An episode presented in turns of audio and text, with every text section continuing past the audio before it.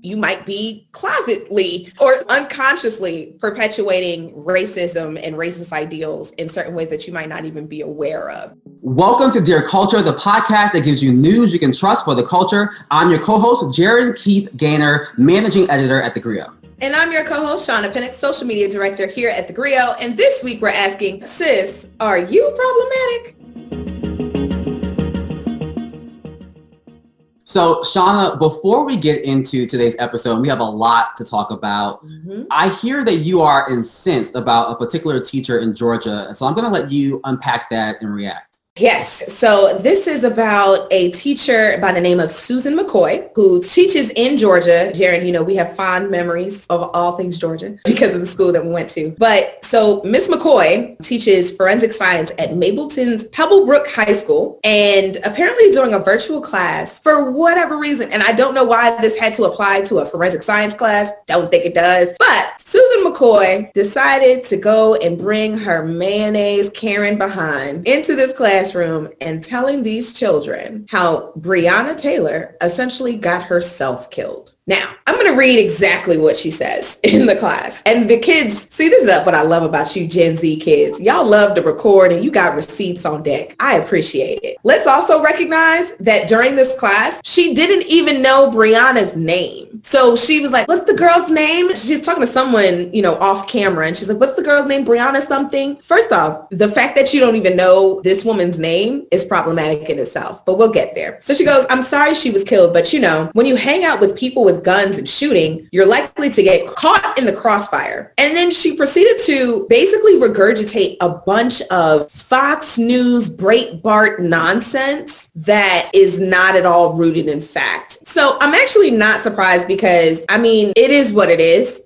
You know, but it's just a matter of in the grand scheme of things, we really don't know what these teachers are teaching our children. And what's been so frustrating is maybe for the last year, two years or so, we've heard reports about how there are teachers who are out here making elementary school students reenact slavery or answer questions of how would you punish a slave and all of this nonsense. And I'm like, you are supposed to be the person that these kids trust, the person who is educating our children. And your form of education is rooted in ignorance and quite frankly is rooted in racism. Now, of course, Miss McCoy went and backtracked and offered her apology and realized that she broke the trust of students and blah, blah, blah, blah, blah. BS, BS, BS. And I'm just like, don't all of a sudden have all the moment to cop please. Job is on the line because you were wholeheartedly into your argument. You were sitting up here talking about, oh no, because she was living with a drug dealer. When your students, these teenagers had to go tell you, no, don't know where you're getting your facts from, but she actually was not living with him. That was her ex. Two, he was already in custody. So what are you talking about? And she's over here stumbling over her words. Well, you know, whether somewhere else. No, no, no, no, no. See, and I'm trying not to cuss on this episode today, but chick,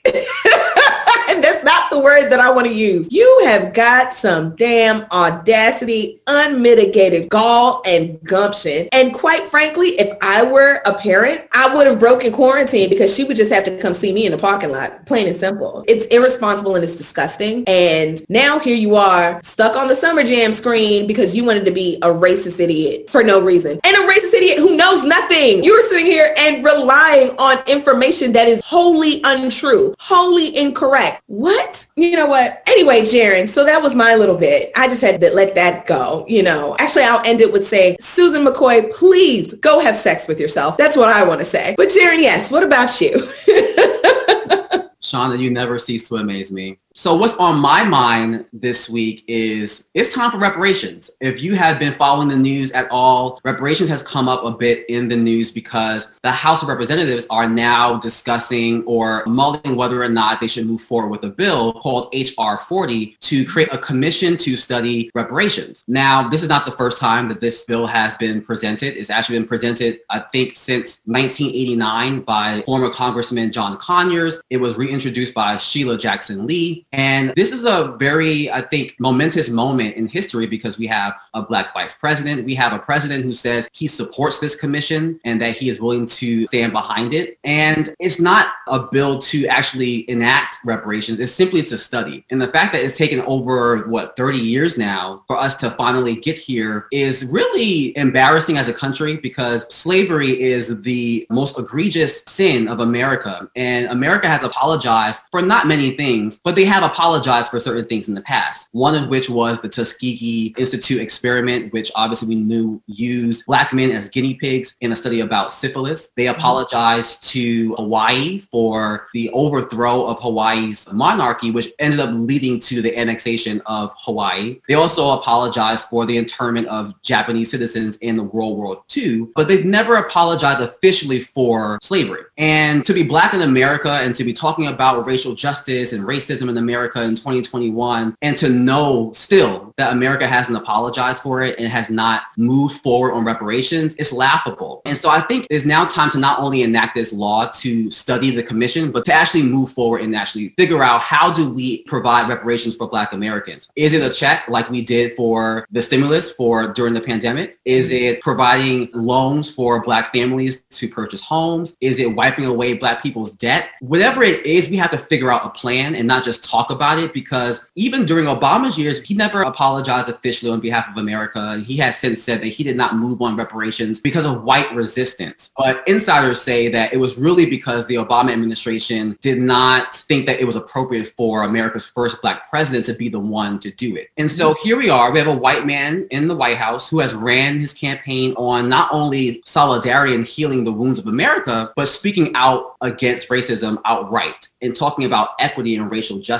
And so if President Biden really means what he has said during the campaign, what he has said in his first two months of his presidency, then I think that he should be the one to make sure that, that we do this because Democrats might not have this level of control again, because we don't know what's going to happen in the midterm elections. And so mm-hmm. Republicans might get control again of the House or the Senate. And right now, Democrats have a slim majority. But if we're going to do this, let's do this now. I don't think it will happen because the way that politics plays out in Washington, they're too scared to move when it comes to things of race. And that's unfortunate. But I want to apply that pressure on President Biden and Vice President Harris and Democrats in Washington because if we don't do this, we will continue to see this cycle that we see in America. We talk about race and we have these movements and white people seem to get it and seem to have these awakenings, but then they go right back to living and existing in this societal structure that we have, which is really rooted in race. And that is the founding of our country. And so if you're going to really become this new America that everyone claimed that Democrats and liberals and progressives claim they want to see, you have to first look back at the origin of how we got here. And the only way to atone for it is through reparations. And I think that that should be some monetary value. So President Biden, Democrats, shape up. Let's make sure that HR 40 is passed, but let's go further. I definitely agree. And let's talk about this Voting Rights Act. Like the GOP is out here wilding right now. They saw our power and they are frightened, okay, and doing everything that they can. But definitely a great point, Gerren. I just want to shift a little bit into today's episode. So as we all know, March is Women's History Month. And just for some historical background, the more you know, little shooting star, ring rainbow. Women's History Month began as a week-long local celebration in Santa Rosa, California in the late 1970s. And it didn't even become a nationally official recognized celebration until 1987, the year I was born. So not that long ago. And if you had any jokes to the contrary, stop it. And that only happened when Congress passed Public Law 100-9, designating March as Women's History Month. And here at the Grio, I'm so proud we're celebrating the month with the appropriately titled theme, Black Women Amplified, where we honor Black women and girls of the past and present who are making strides in our culture. Now, while we are all about giving Black women their much deserved flowers, it's also important that we lovingly hold them accountable. And we all know toxic men do exist in the Black community. We talk about it all the time. I get dragged for it when I call it out all the time about the hoteps. It's fine. But this week, we want to talk about the ways in which Black women can also participate and perpetuate that toxicity. Everything from internalized misogyny, outrageous respectability politics, and homophobia. The truth is, you may be treading in some toxic waters and not even realize it. But luckily, we're here to help massage things in a way that is constructive and loving. Let's get into it.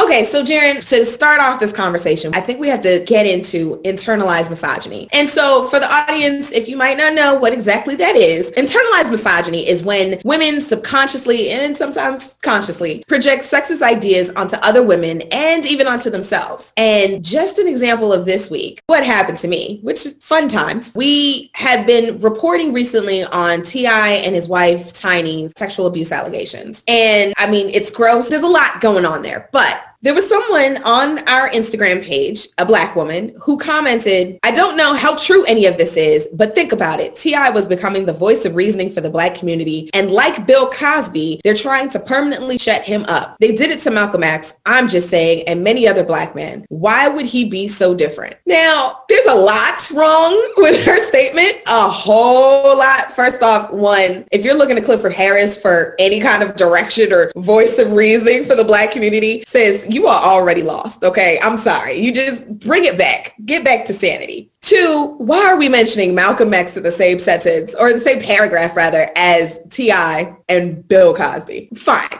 Cool. Now, so the story was about Sabrina Peterson, who is the former friend of T.I. and Tiny, who was suing the both of them for defamation of character ever since she basically like started with these allegations and calling T.I. a predator. Of course, she's been attacked, right? We all know that that was going to happen. Believe black women is just not something that just happens freely. But I found it not baffling, not surprising, but really disappointingly, how many black women have been like coming to T.I.'s aid. And this is not the first time. Let's talk about when T.I. was over here talking about his daughter, Deyjah, and her hymen, which is weird, bro. It's weird. It's weird and it's gross. And it's again a perfect example of toxic masculinity. And there were so many women, women who were out here talking about, well, I mean, you know, that's what a father's supposed to do. He's supposed to, you know, take care and, and preserve his daughter's virginity. First off, girl, let go of the shackles shackles. Unleash yourself, okay? It's an albatross around your neck, walking around with this internalized misogyny. Virginity is BS, okay? I gave my virginity. I lost my virginity, all this other stuff. Sex is completely natural. Deyjah is a grown ass woman. Leave her alone. One, two, why are you condoning this father, his father sitting here talking about his daughter's organs?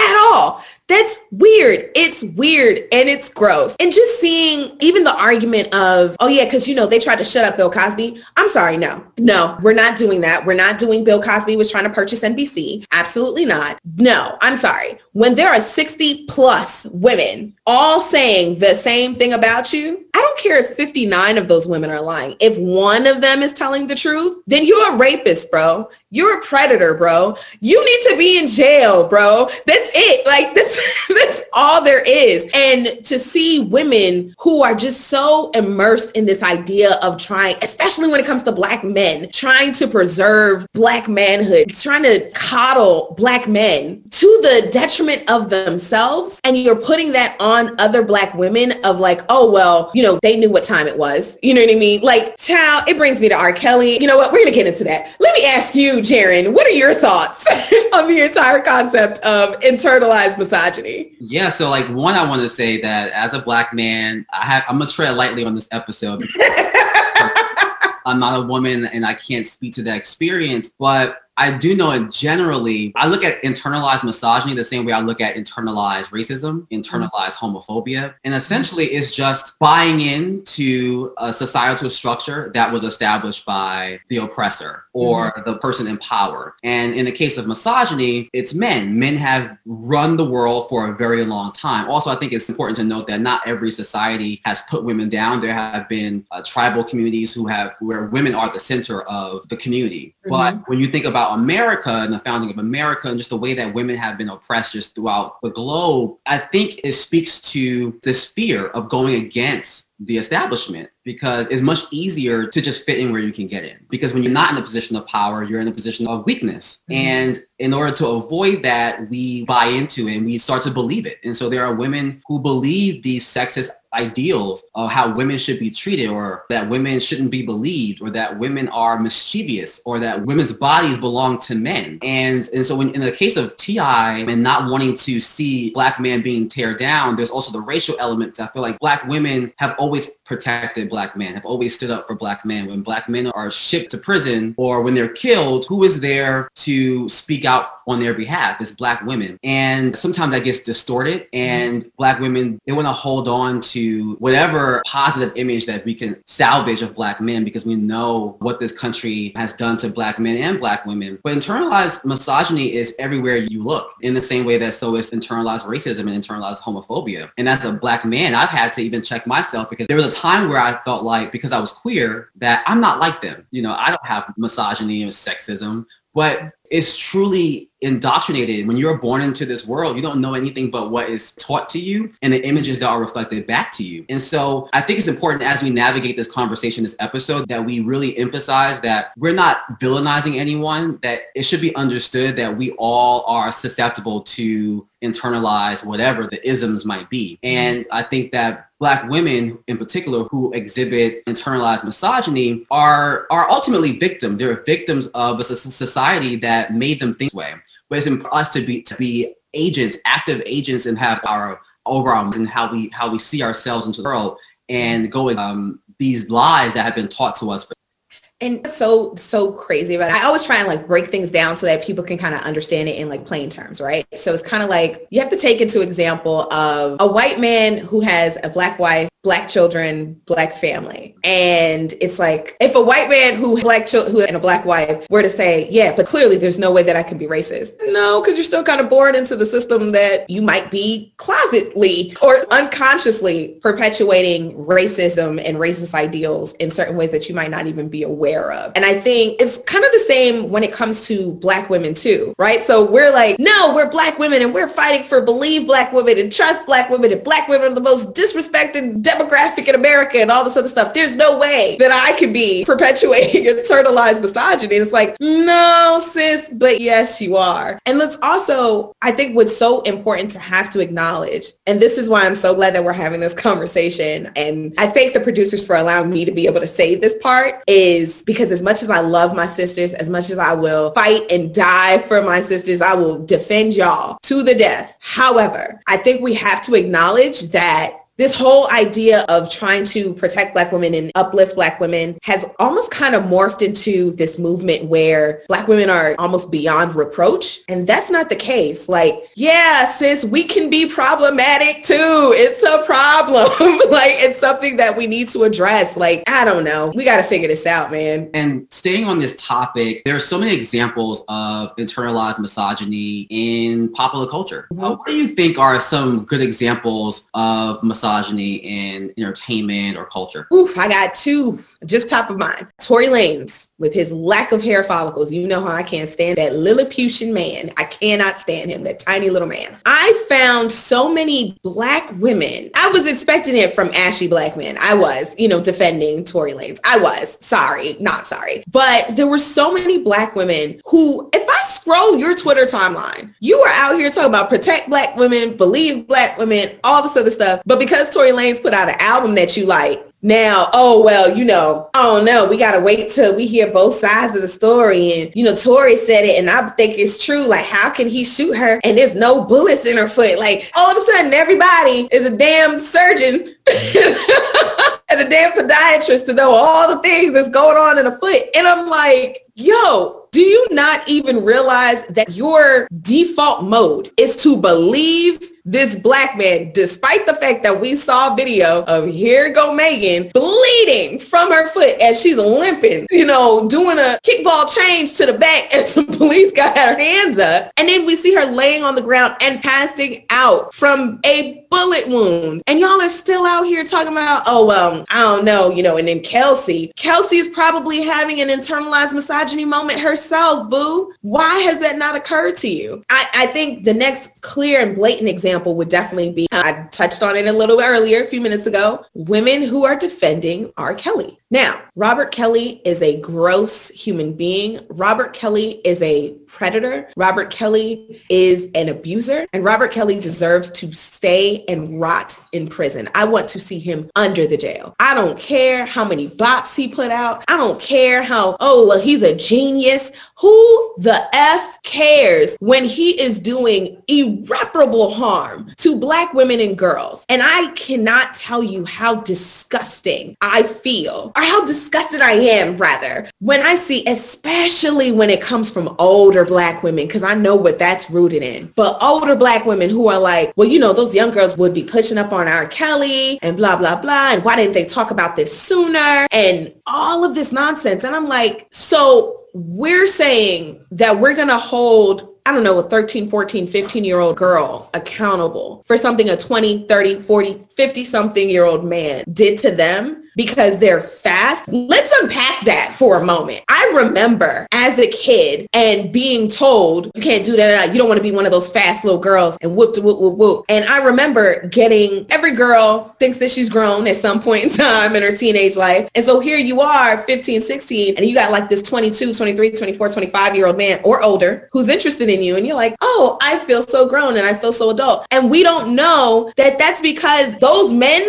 are predators. Those men are the ones to blame. I'm not holding a child. I'm not holding a girl. I'm not holding a woman. I'm not holding any of those things accountable when it comes to men abusing them. No, you're not going to tell me that a 13, 14, 15 year old girl seduced this older man. I'm sorry, her brain isn't even fully developed yet. That is an example of black women tearing one another down. And it's so disappointing to know that for so long, I mean, it's trendy now to say we got to support and protect and defend our little black girls. But for so long, so many of us were comfortable with unleashing into the world a generations of little black girls who were abused, who were targeted, who were sexually exploited just because we can't get it in our heads of like, you know what? That actually, it isn't our fault. It isn't her fault. And it wasn't my fault. That's where it comes down to where you have to unpack all of that. But I don't know, man. Damn, we all need therapy. Like this is where I've landed on it. And it really disheartens me to see black women tearing one another down just for the sake of because we haven't unlearned patriarchy and misogyny and misogynoir. We haven't unlearned it and we haven't taken the time to force ourselves to unlearn it. So many of us are still deep in the waters of BS patriarchy and it's sad. What do you think, Darren? Yeah, I want to talk a little bit more on violence and sexual abuse because while my experience is a bit different, I am a victim of child molestation mm-hmm. and I've been talking about this with my therapist for a couple of years now. And I remember when I had a revelation about my assault because I thought that because somehow semi liked it that I was complicit. And I remember telling someone in my life about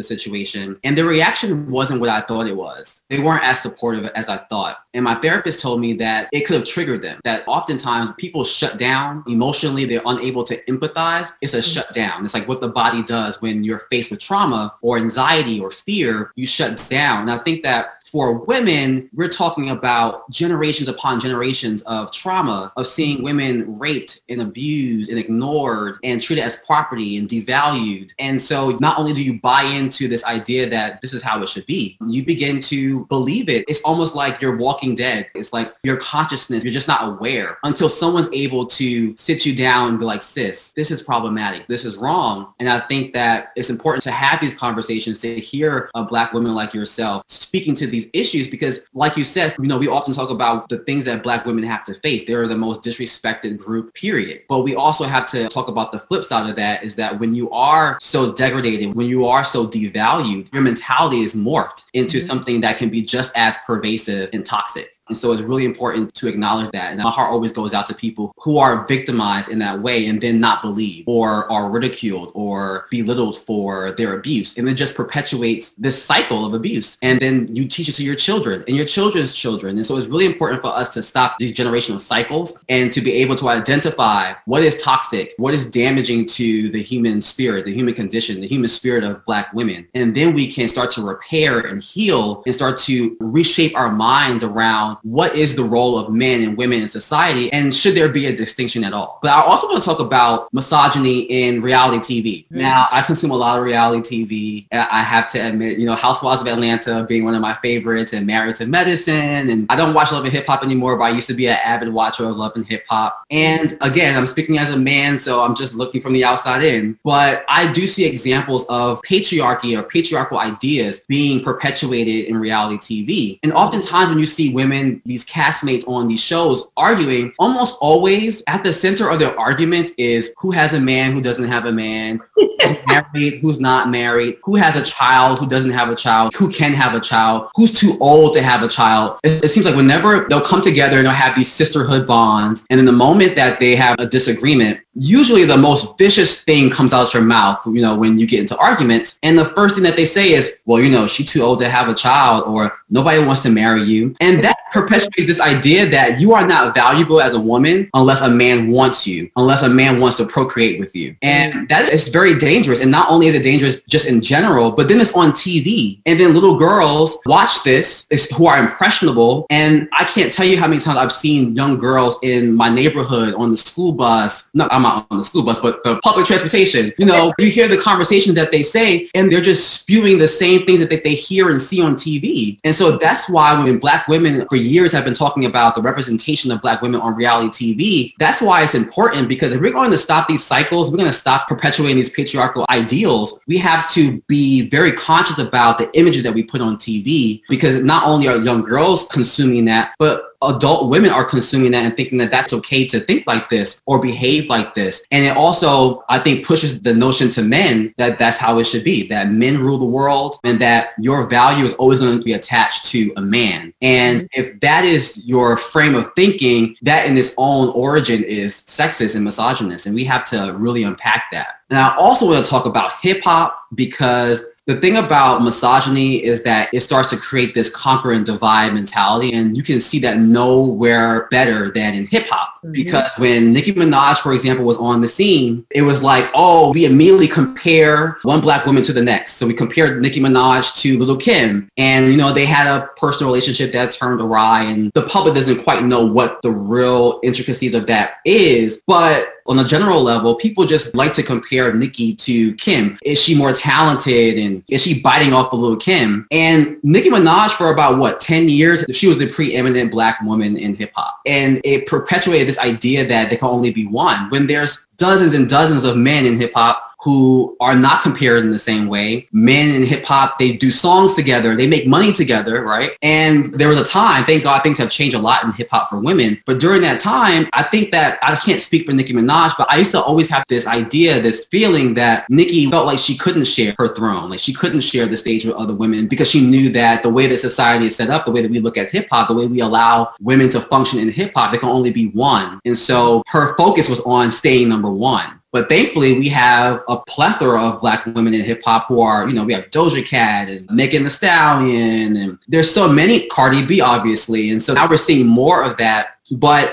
hip hop has a long way to go because not only do I see that same conquer and divide in women, but also just controlling what women can say and what they can't say. When Cardi B and Megan Thee Stallions talk about their vaginas, all of a sudden it's controversial. But almost every song that men in hip hop record are about how amazing they are because they have big penises or how amazing they are in bed. Well, shake the table then, Gerren. we'll talk about it. So, you know, it's so pervasive. And so if we're going to move forward in a society where men and women are equal, that means that women, they can talk about sexual pleasure, they can talk about their body parts, and they can own their bodies the same way that men do. We really have to get out of that way of thinking. But I also want to talk about Ayesha Curry because she's come up when we were talking about production for this episode. Ayesha Curry's name came up. And mm-hmm. for those who might not know, Aisha Curry faced criticisms for comments she's made in the past on mm-hmm. Twitter. One in particular where she said, quote, just looking at the latest fashion trends, I'll take classy over trendy any day of the week. And she said, hashtag Saturday Night Inside. And it really incensed a lot of people because she was appearing to judge other women for maybe being too sexy, implying that she's classy and that anyone who doesn't fit into whatever her ideal of a woman, that if you don't fit into that purview, that you're not classy. And again, it creates this division that I'm better than you. Oh, so I want to get back to her talking about fashion and beauty. I think it really gets to the heart of things because then you fast track a little bit further and then she ended up confirming that she had botched plastic surgery and mm-hmm. she had posted bikini pictures. And so it shows you that while Ayesha Curry is a beautiful woman and people, I think, praise her for her beauty, it shows you that even though Ayesha Curry has maybe an insecurity about how she looks, and I think that society makes women feel like they have to look a certain way. They have to dress a certain way to be valuable, to have a, your proper place in society. Yeah. And I want to read another quote from Ayesha Curry. And she said, Something that really bothers me and honestly has given me a sense of a little bit of an insecurity is the fact that, yeah, there are all these women throwing themselves at him talking about her husband. But me, like the past 10 years, I don't have any of that. I have zero. This sounds weird, but like male attention. And then I begin to internalize it. And I'm like, is something wrong with me? Mm-hmm. And I think that that really gets to the root of, I think, what a lot of people, not just women, I think that even in the, in the black gay community, but we're talking about about black women in particular on this episode, there's a way that all this misogyny and sexist thinking starts to internalize in women and makes them question themselves. And some people will evolve and be like Ayesha and go, maybe it's me. Like I feel insecure. I think that that's a good starting place to acknowledge that your outlook on life might be centered around how you feel about yourself or how society makes you feel about yourself. But some people don't get there. Some people just, they don't do that introspection. And so mm-hmm. it comes out like, oh, you're a hoe because you dress a certain way. You're a thought because you like to have multiple sexual partners, but we don't hold men to those same standards. And so I think that Ayesha Curry is a good segue point to talk about that ability to have little growth and evolution. Check out what Ayesha Curry had to say to Jada Pinkett Smith on the Red Table Talk episode, First Ladies of the NBA Meet the Currys, which aired in May 2019. Something that really bothers me and like honestly has given me a sense of a little bit of an insecurity is the fact that yeah, like there are all these women like throwing themselves, but me, like the past 10 years, like I don't have any of that. Like I have zero this sounds weird, but like male attention. And so then you like I begin to internalize it. it. and I'm like, is something wrong with you're me? Not, like, you're not looking. What? You're not like, looking. You're not even. But I'm gonna tell you something else too. When your radar's turned off, because I dealt with that for years too. Like, and I was young, like you. Yeah, I'm like, like oh my god. Fair. I mean, because I don't want it, but yeah. it'd be nice to know that like someone's looking.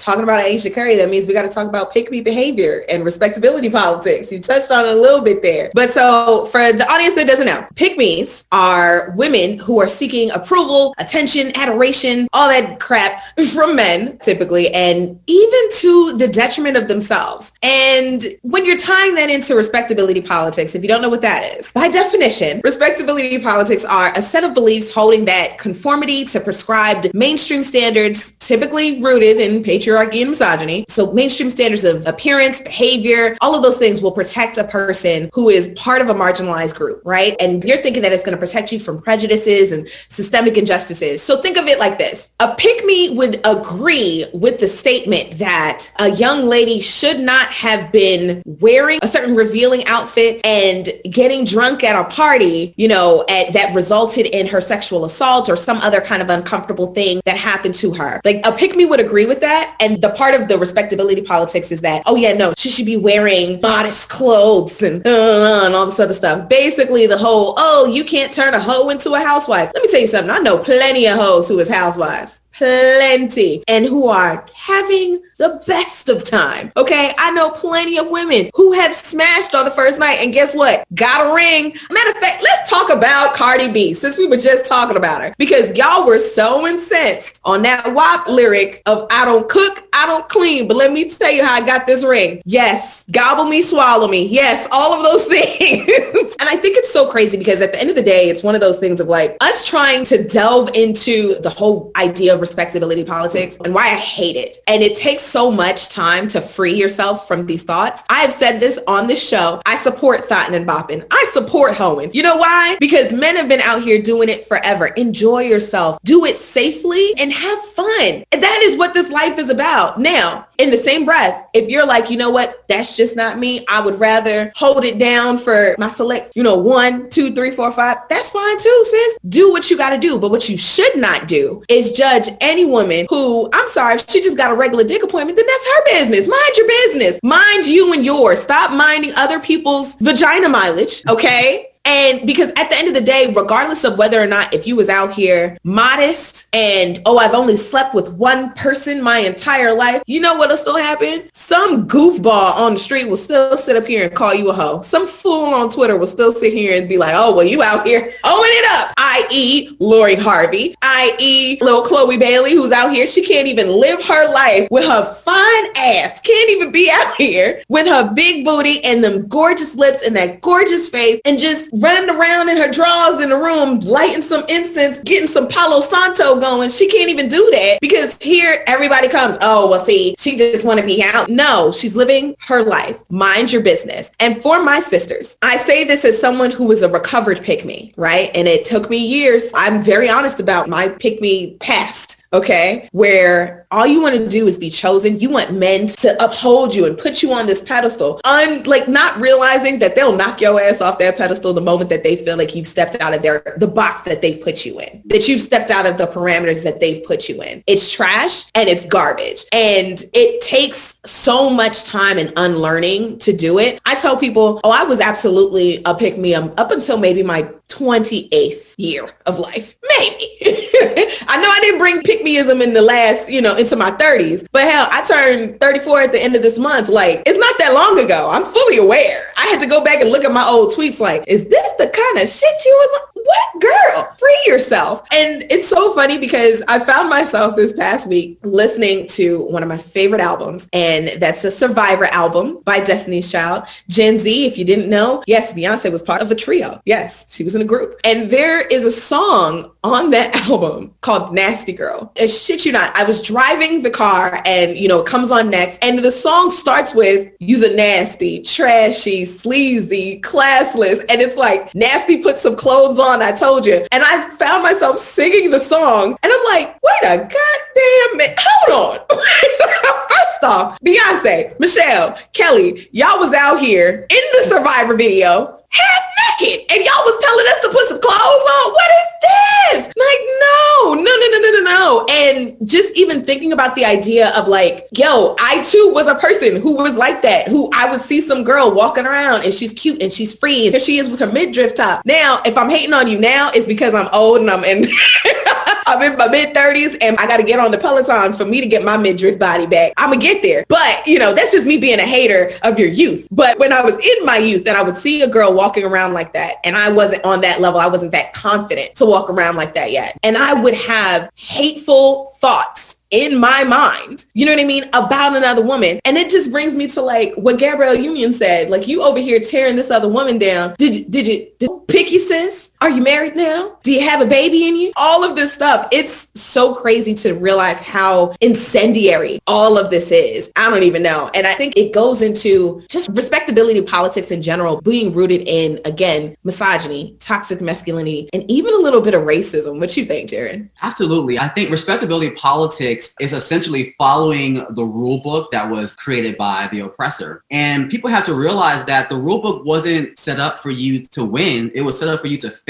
And mm-hmm. so that's why we see this cycle. Like it's never going to get you access to positions of power by following that rule book because the rule book was set up to create a hierarchy where men are here, women are here, straight people are here, gay, queer, transgender people are here, black, white. So the very premise of these respectability political ideals are rooted in making sure that only a select group gets to participate in positions of power or have or live their lives freely. In America specifically, it's always white, cisgender men. Uh, but I want to talk about why respectability politics is problematic, not only because it creates division, but then it creates shame. And we shame women like women in politics, I think about Stacey Abrams and the fact that I think for so long in politics in particular, women were supposed to fit a mold of what old society thought of women. You have mm-hmm. to wear a dress, you have to be pretty, you can't be too aggressive. And we still see that play out in politics. But we're starting to see women in politics say, no, I'm over that. This is not how we're going to play this. And mm-hmm. Stacey Abrams, I think, is a perfect example of that. And I think about Serena Williams and how people break apart her body and try to make her out to be manly because she has a shapely figure. And so all these things are rooted in respectability politics that if you follow these rules, then if you're a woman, you will be able to have access and maybe get access to corporate America. Or mm-hmm. if you mm-hmm. want to get a husband, you want to have a quality life, you should follow these rules. And it exists in every community. In the black community, don't be too loud, don't speak ghetto, you know, gotta sound like the white man. In the gay community, it's like we have these ideas about femininity and masculinity, and it's all warped because of patriarchy that men behave this way, women behave this way. And then for me, I'm like, as a queer, feminine, and masculine man, where do I fit in? And mm-hmm. so you have to decide to either go one way or the other. But in order to dismantle respectability politics, we have to understand that you don't have to choose one or the other. That mm-hmm. you can be yourself. That both can be true. You can be strong and vulnerable. That you can be loud. There can be times you don't have to say anything at all. But there's so much unpacking to do. I also just want to quickly highlight our executive producer, Blue Telusma, who wrote a phenomenal op-ed back in 2018 that kind of spoke to specifically the misogyny that black women face. And in her op-ed, she mentioned that it was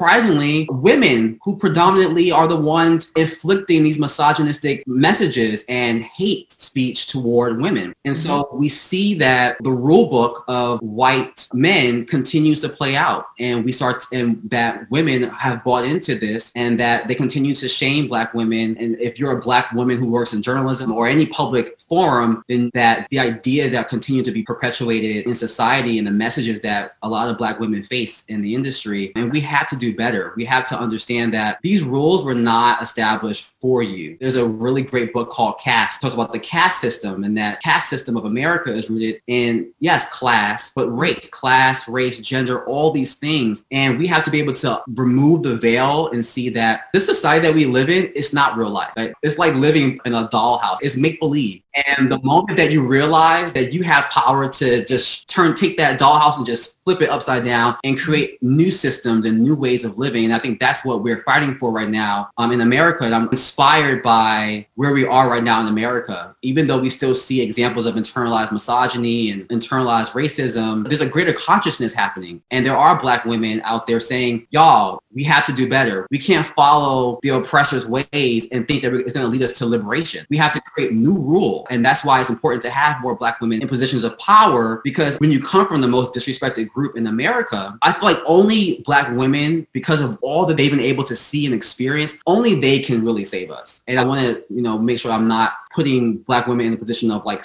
being superheroes, like they alone have the power to do it. But I think that people need to listen more to black women and follow their lead mm-hmm. because following white men and following men in general has not been successful for this country. It has not been successful for society in a global stage. And we have to be able to create a new pathway forward. But even with that, I think, and again, I love my sisters, but it's one of those things of two, we have to charge one another to also do the introspection and the internal work to unpack certain things, right? So you already said you are a queer black man, right? And I know so many black women who have gay friends, who have gay hairstylists and, you know, fashion designers and all these other things, but they too perpetuate really ignorant and really disgusting views of homophobia, who are also like perpetuating really disgusting views of transphobia. Like, let me go on record and say, and this does not have to apply to anyone else. That's on you. I'm going to say trans women are women. I'm never going to treat them as an aside. No, no, no, no. When I'm talking about black women, I'm talking about cisgender women and trans women. I'm talking about however you are on the spectrum of LGBT. I don't care.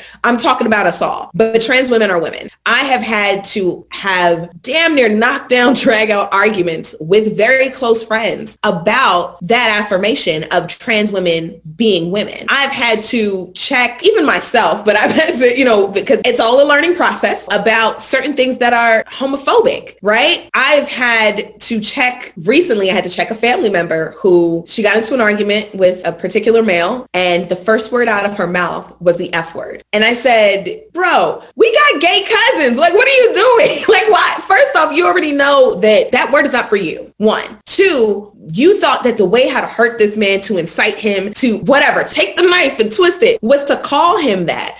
I don't care if he was gay. I don't care. Why are you using that word to try and and I've seen that and I've seen that happen so many times. Carisha and yes, city girls, come on over to the table. That word is not for you. You sitting here and talking about how you would beat your son if he was gay. Sis, what? What are you talking about? Even something as simple as biphobia. All right, so here we are again. Grill fam, I'll let you in a little bit into my business. We have all seen, well, not all of us, but those of us who watch Insecure, we remember, I believe, season one, season two, where Molly was dating that guy, Jared, and he explained to her how he had like one sexual experience with a man, wasn't into it. He's straight. That's fine. And I remember the endless, like week long conversation, the medium articles, the think pieces, everything else about if a man has one sexual experience, and I don't know why the magic cutoff number has to be one, whatever. Or even the idea when people are saying, like, you do recognize, if I were to ask the majority of black women right now, would you date a man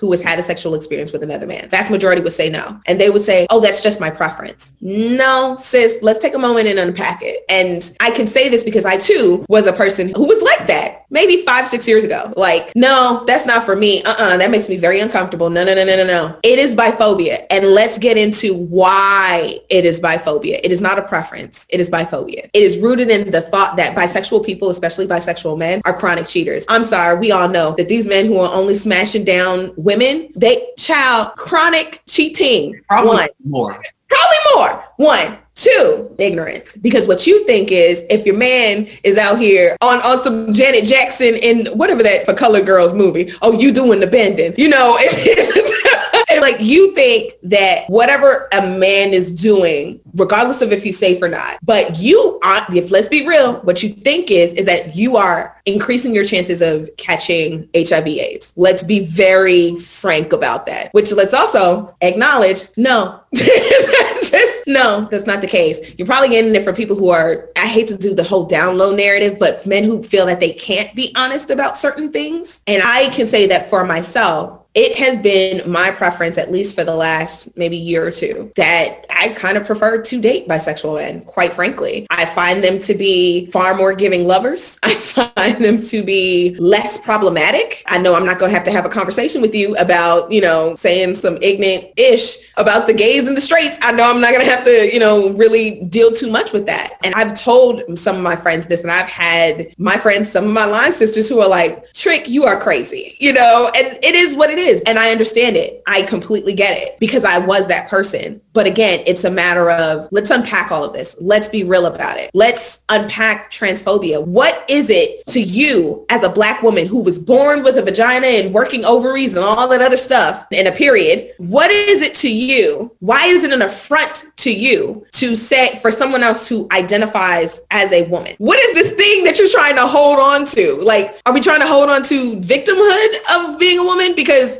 trans women are dying at alarming rates. Trans women are getting raped and killed and all of these things. I don't understand where is it, you know, that this, oh, we need to preserve cisgendered womanhood, blah, blah, blah. J.K. Rowling. What is all of this about? For what? What is the purpose? I'm sorry. I seeing videos of trans women getting beat up by men and then watching black women join in on the assault, the physical assault of a trans woman is disgusting. It is shameful and y'all need to get your shit together. Plain and simple. I don't know what your problem is, but perhaps go to therapy and figure it out. It's not right. But Gerren, I wanted to ask you, being a queer black man, have you experienced or had any like of your own personal experiences of homophobic comments, attitudes, etc. from black women? Yeah, absolutely. I've gotten it from mm. everyone. I've been called a faggot by both black men and black women. And like I mentioned earlier in the episode, I've always felt like I didn't fit in. I couldn't pick one or the other. And it was like, dang, like I'm not hyper masculine like the men and I don't fit in there. I'm not a woman. And in some some girls at the time of my childhood saw my sexuality as something to make fun of. And so it's been a journey. But I will say that black women have been the most supportive mm. of me in my growth in my journey through manhood and owning my sexuality. And I've forgiven anyone who's ever spoken unkindly of me because I know that it comes from that internalized misogyny. That oftentimes when we operate in a society where you have this power dynamic, this system, when you are powerless, you want to feel powerful. And so so just like any other group or subgroup, black women, unfortunately, some black women participate in this toxic behavior because even though they might not be able to acknowledge it for themselves, they really want to participate in a way that makes them feel powerful, that makes them feel like, well, I might be devalued as a woman, but at least I'm not a trans woman. So I'm going to like attack her. Mm-hmm. Or at least I'm not a gay man, so I'm going to attack Punch him. down. And mm-hmm.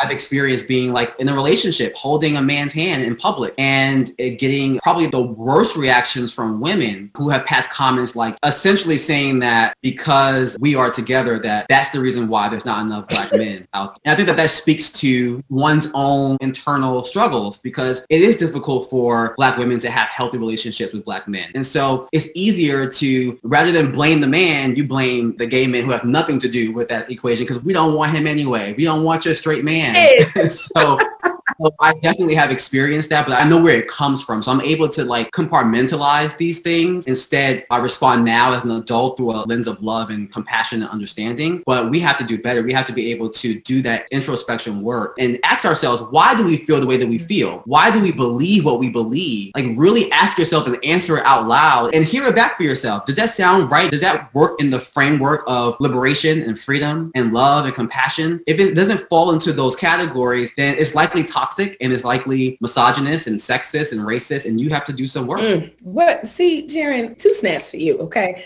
so I think that is just the perfect closing for this conversation. And, you know, just to wrap up today's discussion, I think, like you said, Gerren, we have got to acknowledge that, again, none of us are perfect. Like I said, I'm over here still learning. You know, we all have biases and blind spots, and unlearning toxicity takes so much work and probably a therapist, but fine. Either way, it's not easy. But with that said, to my sisters, if your aim is to be unproblematic, and I sincerely hope that it is, we have got to acknowledge that we have so much work to do and so much self-assessment. And so I would encourage you all to identify these problematic ideals that you may unfortunately, unknowingly be perpetuating and commit yourself to doing and being better. Don't worry, sis. You'll get there.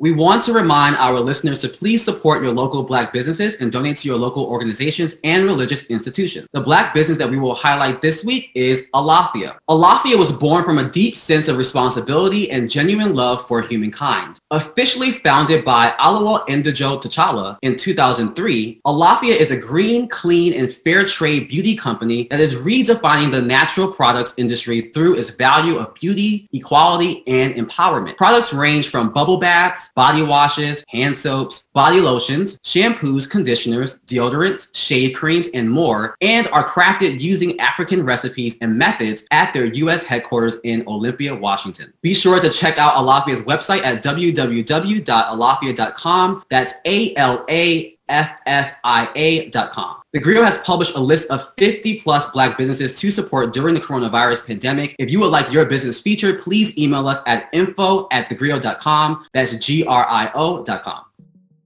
And of course, thank you for listening to Dear Culture. If you like what you heard, and I hope you do, please give us a five-star review and subscribe to the show wherever you listen to podcasts. I promise, we're everywhere. And be sure to share it with everyone you know. Please email all questions, suggestions, and compliments at podcast at thegrio.com. The Dear Culture podcast is brought to you by The Grio, executive produced by Blue Telusma, and co-produced by Sundus Hassan, Brenda Alexander, and Kevin Y. Brown.